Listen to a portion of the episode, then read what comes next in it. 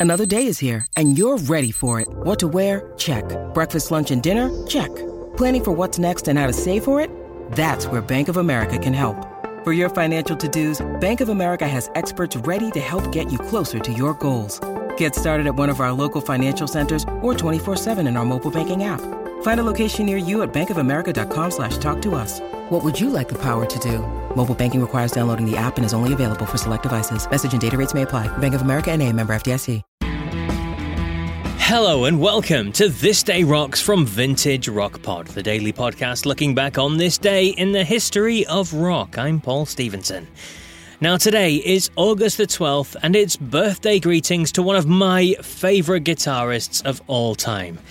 Regular listeners to the show will know of my love of the band Dire Straits. Now, let's be honest, I've interviewed John Illsley twice, Pick Withers, and Alan Clark, all from the band, but sadly, not the main man himself. So, turning 73 years old today, the headband wearing virtuoso who holds three doctorates in music, believe it or not, Mr. Mark Knopfler.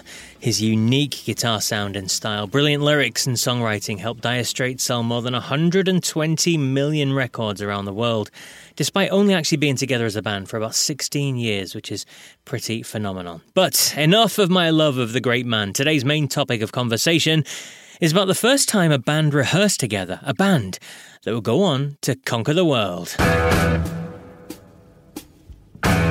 Yes, on this day in 1968, Jimmy Page, Robert Plant, John Paul Jones, and John Bonham played together for the first time when they rehearsed at a studio in Gerrard Street in London's West End. Apparently, the first song they played together was The Train Kept a Rolling. This was a song the Yardbirds had covered as well, and the four guys would perform their first few live dates under the name of the New Yardbirds when they toured Scandinavia, but they were forced to find a new name after the old record label issued a cease and desist letter. They became Led Zeppelin, and the rest really is history. Now, we know what followed, so I thought it would be good to hear from the other side of it all. Jimmy Page's former bandmate in the Yardbirds, Jim McCarty, spoke with me about the situation that saw the Yardbirds break up and Led Zeppelin begin. Just talking about the end of the Yardbirds, then obviously it kind of it evolved again, and Jimmy Page uh, took it on to the new Yardbirds, which then quickly became Led Zeppelin, of course. Um, Yeah. What, what was your feelings around that time of the, of the group disbanding? Uh, well, we were we were quite relieved, uh, particularly Keith Relf and I. We, you know, we we were um, we were very tired, very stressed out, and we we've been playing, you know, day after day, really, uh, for a long time, and playing the same sort of songs, playing the same music, and it, it wasn't really going anywhere at that time for us because the the chemistry in the band wasn't quite the same. Um, you know, we really missed, I think, Paul, Samwell-Smith, and Jeff. Um, we weren't producing any any new songs, and uh, we were being produced by Mickie Most, who brought his own songs into the picture, which were, weren't always that good for us.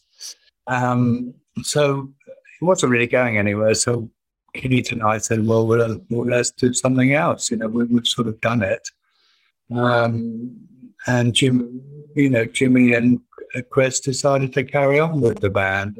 Chris fell out afterwards after we, we'd left. So, um, and we were quite happy, Keith and I, to, to get out of it, to have a bit of a rest. I mean, looking back on it, we'd had a bit, bit of a long break, it might have worked. But um, there was a lot of pressure on those days to keep, keep going and be in the public eye. Jim McCarty there, the only man who played with Eric Clapton, Jeff Beck, and Jimmy Page in the Yardbirds. He spoke to me on episode 49, telling me great stories about those legendary guitarists and so much more as well. It's definitely worth checking out, so please do see the full interview, episode 49. Well, that's it for August the 12th then. I'll be back tomorrow to talk about another big event in the history of rock. So until then, take care.